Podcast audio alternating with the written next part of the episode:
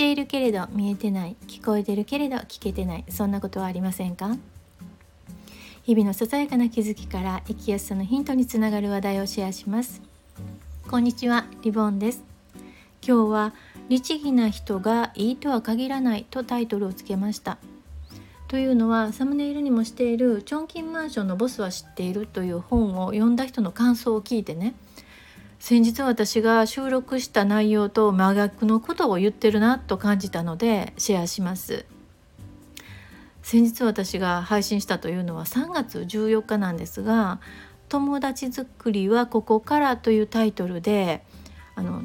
相手との小さな約束を守るっていうことが、まあ、相手との関係を、うん、つなぐことであってでそれにまあ付随して自分との約束自分でする自分との約束も大切だっていうような内容をね。ここで収録したんですがこの「チョンキンマンションのボスは知っている」っていうここでは、まあ、この本はねどういう本かっていうとあのタンザニアについてフィールドフィールドワークしたことを本にしたものなんですけれどもここで出てくるチョンキンマンションのボスっていうのがねビジネス上で約束をしたしておいて約束約束時間を平気で忘れて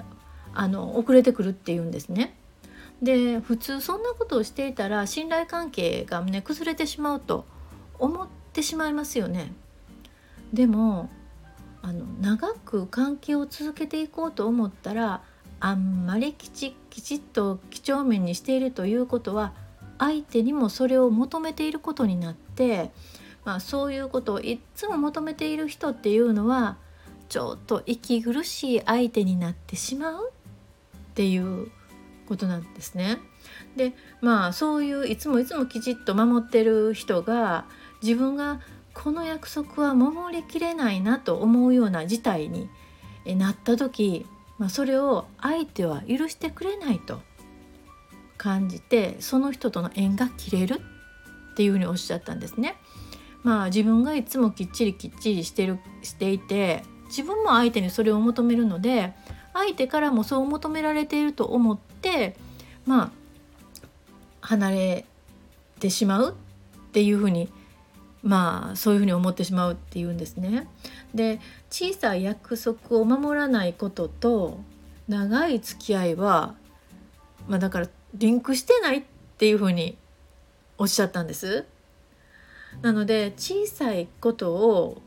きちきちしていることと、まあ、大きな約束を守らないっていうことは区別をつけてるんだって言うんですね。でこのチョンキンマンションのボスっていうのはそういうまあ何て言うんですかきちきちとしてないゆるっとしてものすごくアバアバウトなんだけれどもみんなからうん人気があるんですよね。うん、そしてそのきちきちと、まあ、小さいことは守らないんだけれどもこと人が大変な時は手を差し伸べて普通だったらできないなっていうことを成し遂げる人なんですって。あそうなのかと。でも小さい約束をまあ普段から破っていって いるとどうなんだろうと思ってねこれだからどっちがいいというふうには言えないことなんだなっていうふうにちょっと思ったんですね。でなので興味深いなとだからどっちが正しいっていうことではないその人が醸し出す、うん、本当に大事にしているものっていうのが相手に伝わるのかなって、まあ、今話しててそう思うようになりましたね。話す時はねちょっとわからん話し始める時は私分からなかったんですけど結局うんきちきちっと守るっていうことも約束を守るっていうことで相手の信頼を得るっていうそれに努めるっていうのも大事だけれども本当に大事なものこのチョンキンマンションのボスが相手のために何かをしたいっていう思いをいつも持っているということが結局のところ周囲に伝わって信頼というか周りに人が寄ってくる集まってくるっていうのが